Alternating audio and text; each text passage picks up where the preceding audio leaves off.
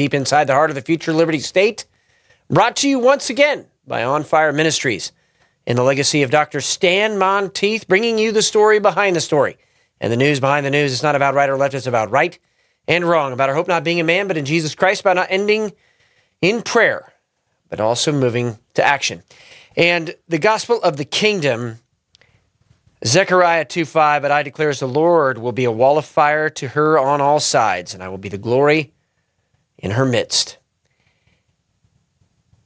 There has been revival all over the country. It has been amazing. I think it's up past 30 universities now that have spread from Asbury, churches all over talking about revival happening. And something else happening too. Just spoke with a friend of mine from rural Oklahoma a pastor out there, and he related something to me, and I'm going to relate it to you today. So we had this great move of God. There's there's great darkness in the world. This great move of God is happening right now. And people are excited and, and people's lives are being changed. I mean, quite literally, uh, we have seen uh, former homosexuals giving their lives to Jesus, being baptized, former prostitutes uh, people are caught in drug addiction, being set free. It's been amazing. Just the last three weeks have been absolutely amazing. And I, I, have heard from other churches they're experiencing very similar things: the Sunday service, Wednesday service, all the way through the week. But then the prophet beaters have shown up. And I, I, it was so fascinating because this pastor friend of mine out in rural Oklahoma, just was relating. He's like, yeah, somebody came up to me on Sunday and is talking about the fact the Holy Spirit stopped moving back in, you know, the time of the apostles. Doesn't move today. I don't know how you could be a Christian and believe that. Jesus Christ sent us the Holy Spirit as a helper, as a promise. So he sent it as the, the promise as the gift to his bride. And he said, I will be with you to the end of the age. And if the Holy Spirit, we're the temple of the Holy Spirit, the body of the believer, that the Holy Spirit is in us, the Holy Spirit's just sitting there and nothing's happening. Well, that's not what Luke 17 says. Luke 17 says the kingdom of God is in our midst. And that verb entos, or adverb, excuse me, entos in the Greek, means an active thing. So again, just pay attention to what I said. Luke 17 the kingdom of God is in your midst. In other words, we need to know what that word midst means. And it's an adverb, it's describing an action, not a noun. And so the kingdom of God is active in our midst. The Holy Spirit is active in our midst. We can pray for people, we can see them healed. I find it fascinating, and, and because we're coming up on uh, St. Patrick's Day, I just I want to talk about this briefly. There, there's this group of people inside the church that just feel it is their duty to beat the prophets and say, oh, that can't possibly have happened. And the same people existed in Jesus' time, and they were called Pharisees. They believed that the Holy Spirit stopped moving around the time of Ezra. And when Jesus started moving, and the Holy Spirit came on him, he's 100% God, 100% man. The Holy Spirit starts, is moving in power through him, and there's healings and people delivered, and the dead are raised, and all these things. And the Pharisees start saying that cannot be God, that has to be Satan. And Jesus responds, You blaspheme the Holy Spirit. That's the unpardonable sin. That's the context of what happened back then. And today, we, we need to be just careful as Christians. We're not going out there calling people and saying that that is, that is Satan moving. When you, number one, you don't know. And number two, you're actually saying that the Holy Spirit isn't moving today, even though very clearly Jesus believed that. Very clearly the apostles believe that. Very clearly the early church fathers 300 years later believe that. The same people that say there were only 12 apostles. Well, which 12? Did it include Judas or Matthias? Or what about Paul, who called himself an apostle, and that's in the canon? Or what about the early church fathers like Hippolytus, who listed the apostles, 70 of them? Or what about in Acts, two other apostles listed, one of them actually, Junia, being a female name in the Greek, And you can't get around that in the Greek grammar, by the way. You could try it and contort and do everything. You cannot get around it from the extant original man- manuscripts. You just can't. So where do you, where do you go with that? And I, I would think that people will be happy. God is moving. People are being saved. People are being baptized. People are being set free. People are being healed, just like it says at the end of Mark in chapter 16. But people are beating on other people. Look, as Christians, don't be on the side of the prophet beaters. Jesus told that parable about the people in the church who beat the prophets who were sent by God. Don't be those people. And it is a cautionary tale for all of us. You know, some things are, are pretty easily refuted. Um, made up things are really easily refuted. Um,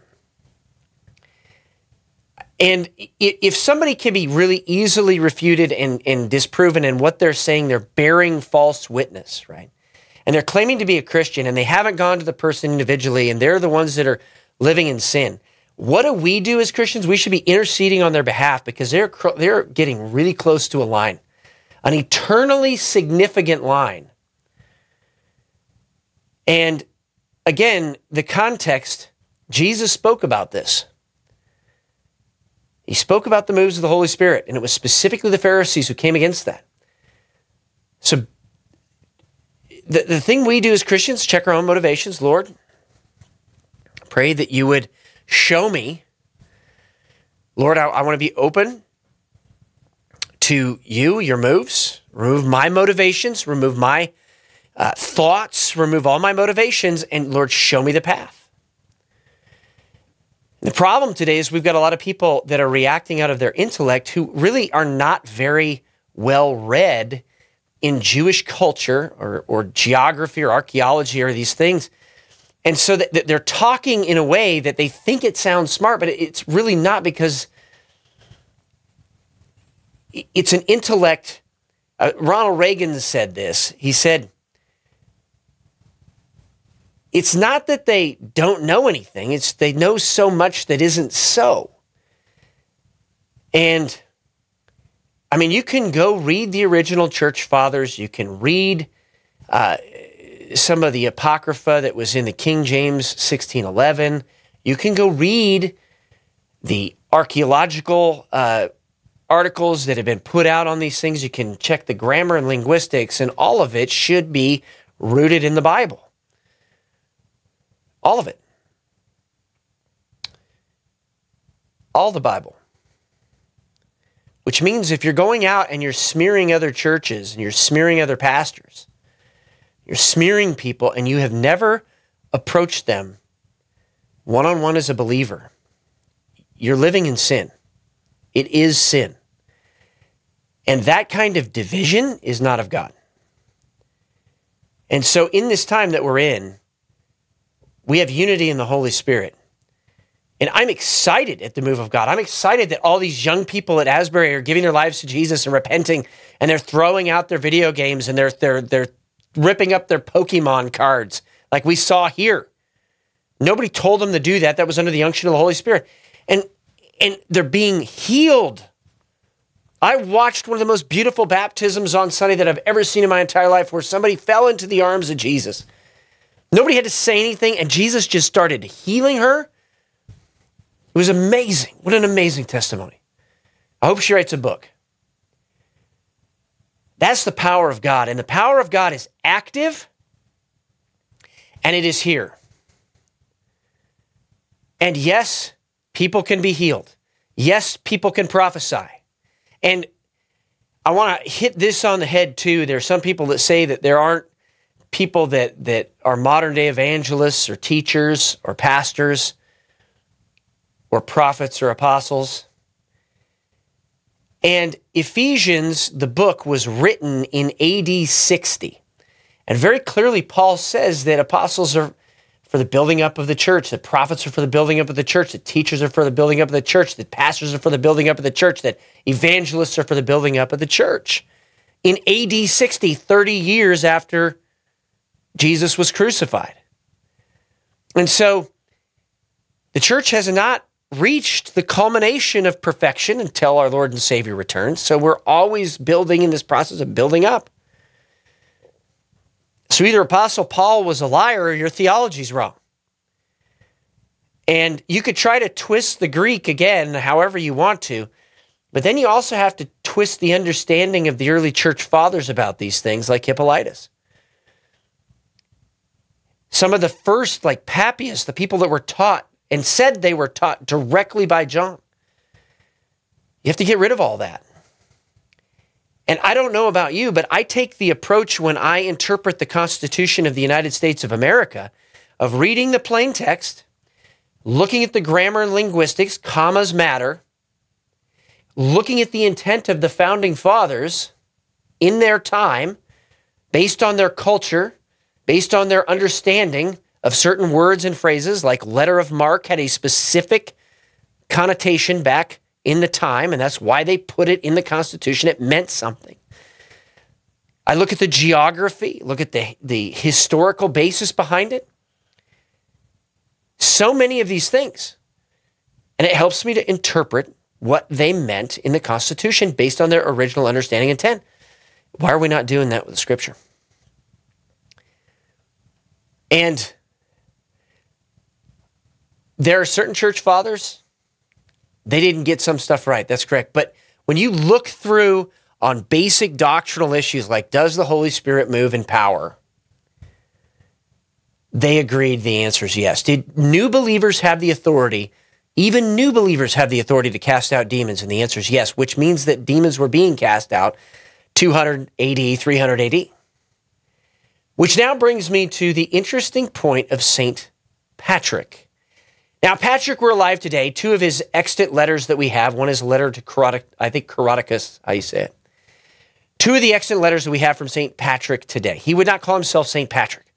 In fact, he said, I, Patrick, a sinner. It's how he talked about himself. He would be like, Why are you celebrating a day about me? Instead, celebrate what Jesus did through me. Celebrate the Lord. If he was here today, but here's the interesting part about St. Patrick. Okay, uh, people have a quandary right now because all these people celebrate St. Patrick's Day. Okay, they celebrate the day of Patrick, right? Well, who was St. Patrick? What did what did he do? Right? Well, he was a slave who then evangelized and converted Ireland to become a Christian nation. And he drove all the demons, the snakes, out of Ireland resurrected the dead, prayed healing over people, and was such, such a powerful man of God. And God moved through him so powerfully that even the druid pagan witches could not deny the power of God. That's what was so amazing about his life, about Patrick's life, that when God moved through him, Holy Spirit moved. And people were healed, people were set free. He drove demons out. He displayed the miraculous power of God in the resurrection of the dead. Travis, ask me when St. Patrick lived. When did St. Patrick live? That's a great question. Most people believe he lived in about in the set, let's say the 700s AD. Okay, so how many years is that after Jesus Christ was crucified? So again, you have a huge problem of the Holy Spirit stopped moving around the time of the apostles. Died out around 300 AD. What is that? That's not that's not a theology. That's an observation. And it's a poor observation because it should be a motivator to us that we need to press into the Lord so he can move in power through each one of us. And that's how I like to answer these things. So when people start to use Marxist um, things, we're going to get to a, a very interesting development here. When people use Marxist narrative attacks, okay? So uh, I, I don't want to get into the, the complexity of this, but Marx's strategy is to do narrative line attacks on people. In other words, they have a narrative that they attack people, and sometimes people don't even realize they're being attacked, that they're part of the narrative. When you see people using a Marxist narrative line of attack, witting or unwitting, in other words, useful idiots, okay, that's the, the term that Lenin used, we don't call people idiots, but that's a term that Lenin used. People that didn't know they were being used. Okay. And they're using these lines of attack on Christians. Okay. We have to be really careful not to fall into those traps. And pray, lift up, intercede on behalf of the, the folks that are that are caught up in Marxist narrative line attacks. One of those, and I, this is going to be controversial for some people, but I did the research on this and it came from a Marxist news site. This term, so this is a Marxist narrative line attack. When people use the term New Apostolic Reformation, it is a fraud. It does not exist. It was a, a narrative line attack on Christians where the Holy Spirit was moving. So be careful. Don't fall into these traps. People use terms like that, they throw them around. Got to ask yourself, where did it originally come from? Oh, well, yes. Who's using it? Right? Who's using it? And remember, too, that don't ever be on the side of the prophet beater Press into Jesus. Pay attention to what Jesus is doing, not what the enemy's doing. Focus on evangelizing the lost. Those are caught up in communism. Those were caught up in Islam. Those are caught up in many different things that they need freedom. Focus on evangelizing them and do not get up, get caught up in these, these attacks on fellow Christians because this is exactly what the Soviet Union did. They turned part of the church against the confessing church. It's what they did in Germany. They turned part of the church against the confessing church. And it's what they're trying to do today in America turn part of the church against the confessing church. Let's come together in the unity of the Holy Spirit. During the greatest harvest in the history of the world, as God is moving in power right now. And we bless all of those people that have attacked. And God, I pray right now that you would just open their eyes to see as you see. In Jesus' name. Amen. And that brings us now to your daily intelligence briefing on the international front. Got a few things right now, but I, there's a couple things on the national front that I really, really, really want to talk about. Now, I find it I find it interesting that in all of the different segments that we have done, I try to add in kind of a practical preparedness tip, and I'm going to do that today. But again, narrative line attacks. So if you are, if you're caught up in kind of uh, what's going on right now in the world, you're going to see narrative line attacks coming from the Chinese. Now they're kind of, it looks like they're backing off of Taiwan. But right now in the Middle East, it looks like that part is ramping up. Um, they, they get issued some conciliatory um, language uh, in regards to Taiwan. Uh, it might be that they're going to wait even through the spring into late spring, early summer. But it does look like the Chinese are backing off. And I think part of this is because of their analysis of what's happening in Russia. Um, the Russians have lost. Uh, it, it's an appalling number of troops uh, in the siege of Bakhmut or the attempted siege of Bakhmut. And the Ukrainians have lost a lot of people as well. But the Chinese are seeing that the Russians have gone through their tank force and they're trying to reconstitute it. They're running low on ammunition. And the Chinese may have to help the Russians, they already have been clandestinely, helping the Russians rearm. So the Chinese now are taking a look do we have enough to go into Taiwan if the United States stands up? Which is again a question based on who is in the White House right now, whether anything would even happen or the Chinese would be emboldened uh, to continue further and continue to attack the United States through unrestricted warfare. Again, you've heard on this show many times before that we are already at war, and the Chinese have been doing unrestricted warfare for a very long time. In fact, I was reading an old 1960s um, foreign policy book, and it mentioned how the Chinese had a story about a man who had no weapons and had to fight a tiger anyway, and he had to fight with whatever he had. And that's kind of a Chinese um, mentality, strategic mentality. They fight with whatever they can. So right now they may be backing off the military side, but they're going to fight in the economic sphere. They're going to fight in the financial sphere. They're going to fight in the political sphere. And so they will press forward on these other avenues of attack. I want to talk quickly. Um, couple things. Uh, it looks like the Israelis have launched another uh, strike into Syria. Um, northern Syria and southern Turkey, by the way, just devastated by that earthquake and all of the aftershocks that have happened. Um, the U.S. military is discussing with Israel responses in regards to Iran. It has come out recently. You can read some of this on not only on Twitter, but also on DEBKAfile. Uh, Iran has now come to the point where they're 12 days away from uh, essentially having enough uh, material to make a nuclear bomb. look, I'm a just let's just be real about this and break through all of the the garbage out there right now. They already had the ability to do this, and they were buying time for the ability to do this with that horrendous deal that they struck with the Obama administration.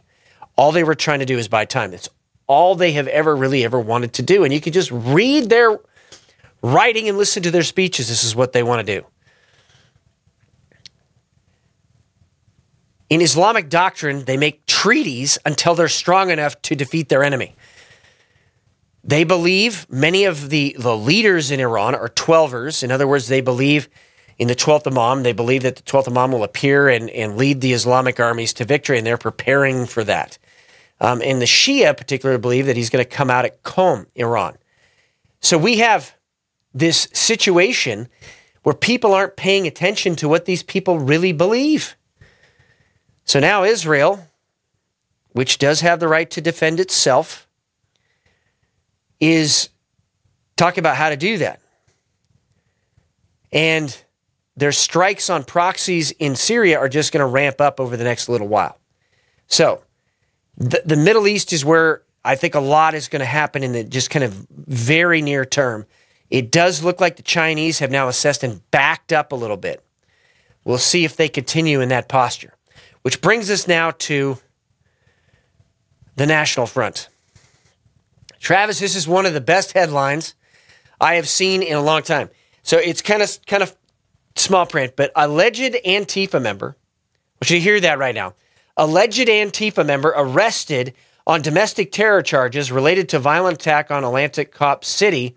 So I don't know if you guys have been following this, but this they were building a training facility down there in Atlanta, and, and Antifa has been coming against them. So this alleged Antifa member is an attorney at the Southern Poverty Law Center. Wow. I'm going to say that again. Alleged Antifa member arrested on domestic terror charges is an attorney at the Southern Poverty Law Center. I guess they're going to have to add themselves to the hate map. Now, I don't know if you remember, the Southern Poverty Law Center tried to come against me a while back, try to get my donors to leave. Um, not one individual donor decided to uh, listen to the Southern Poverty Law Center. I'm not talking about corporate donors, talking about individual donors.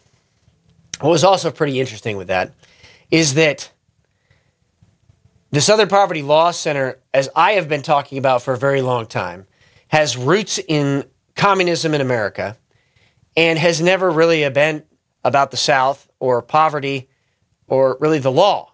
They've just been about smearing people that they disagree with with these hate maps and everything else. So the fact that this happens, now here's the ironic part on the same day, the videos come out exonerating the J6ers. An alleged Antifa member arrested on domestic terrorism charges, who is a an attorney at the Southern Poverty Law Center, is in jail. So on the same day that the video evidence comes out exonerating the J6ers, this happens. So it, it, you see this evil's being exposed, everybody. Be happy about this.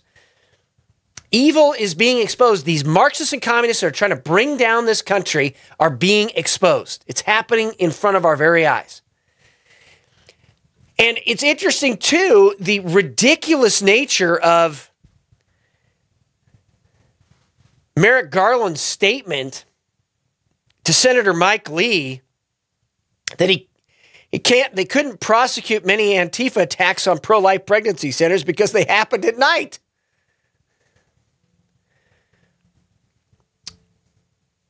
Nobody buys that. And as a result,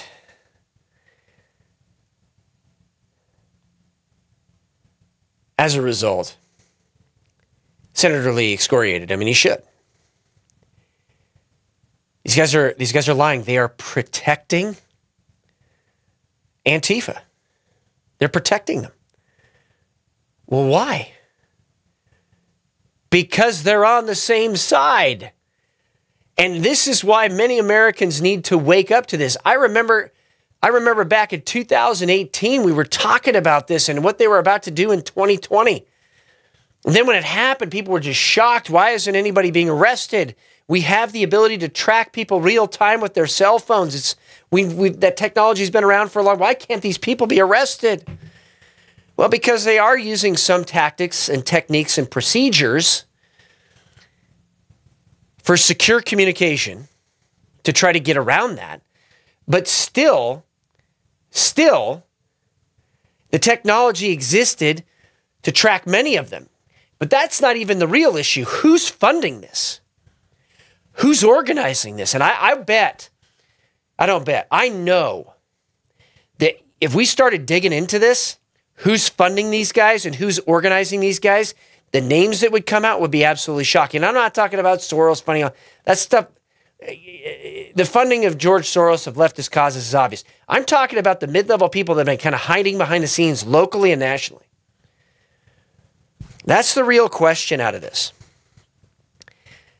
Now, this brings us to another thing that is happening nationally the degradation of U.S. military. So this came this came up um, and there's a couple of these, and then we're going to jump to the local front here. So there was a tweet, um, Charles, I think it's Gasparino is how you say it, but uh, they're talking about that the United States Marine Corps, according to the New York Post, is getting rid of its scout sniper units. That's one of the worst. That, that, that's an absolutely terrible idea. Sniper teams, obviously, very effective on the ground, but also prevent collateral damage, very surgical. And the fact they're trying to get rid of something that's been a mainstay of the, the U.S. Marine Corps is is it doesn't make any sense. Well, it does if they're trying to degrade the combat power of the United States military. And that's what people need to be paying attention to. And this is just one example. It's happening across uh, everything from the, the consideration of others training and paying attention to things that don't really have anything to do with combat. This is another example. Why are they degrading our combat power right now? If we would fight in the Pacific, sniper teams in the Pacific during World War II, Vietnam, South, the, the, the war in Korea, and South Korea and North Korea, they, they were very effective. Why would we do that now?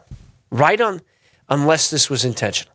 So pay attention to that. And then also very interesting, U.S. Air Force um, sent a a plane that they use typically for surveillance of ballistic missile launches from North Korea. So a ballistic missile launch from North Korea may be in the offing, um, and just keep your eye over there. So that's kind of on the national and on the international front. And that brings us now to your local front. Coming up here on the 25th of March, Family Policy Institute of Washington doing an education summit right here on Fire Ministries 115 East Pacific. You do have to register online. Travis has made sure that those are up on the social media accounts. So check that out and be a part of it. We have a whole bunch of other events coming up as well. One I'm going to highlight right here at On Fire Ministries on the 29th of March. We're going to do a Passover celebration. So if you're interested in that, please contact us here hello at SpokaneOnFire.church, hello at SpokaneOnFire.church. And as always, every Sunday, 10 a.m., we have services. Um, please get here early. Uh, it's it's packing out, so please get here early. And uh, God has been moving incredibly. If you've got any questions, always feel free to send them to Travis here, and uh, you could just leave them on the comments or leave them on your favorite social media site underneath the broadcast. And we love answering your questions, and, and I try to do as many of those personally as I can. Want to bring up one other thing as well. Sean Feucht is coming back to Spokane, Washington. Stay tuned for more on that. He's also coming to Olympia, Washington. Stay tuned for more information on that. Very, very exciting stuff. And I hope you join us for those events. Now, we got months, they're going to be months out, but I want to prepare you that it's happening very soon. And that is the briefing. Remember, the antidote to dependency and socialism is to be a God fearing, self reliant, freedom loving American. Thank you to everybody that has been uh, supporting us. And make sure you go, whatever your social media site is you're on, Gab, MeWe, Gettr, even Facebook, hit like, hit share. Don't presume people are getting this information. Get it out to your friends and family. And make sure too that, that folks are, are going on on my Twitter feed. We try to post that, cross post it across all of the other ones. And look at some of the stuff that I'm posting from the open source intelligence world some of the best sources that I know, we are we are in a time of both great darkness and great light. We're supposed to be informed, not supposed to dwell on it, but we are supposed to be prepared. And today, if you haven't already, if you haven't already, make sure you've got a way to filter water. One of the best things is a Berkey filter.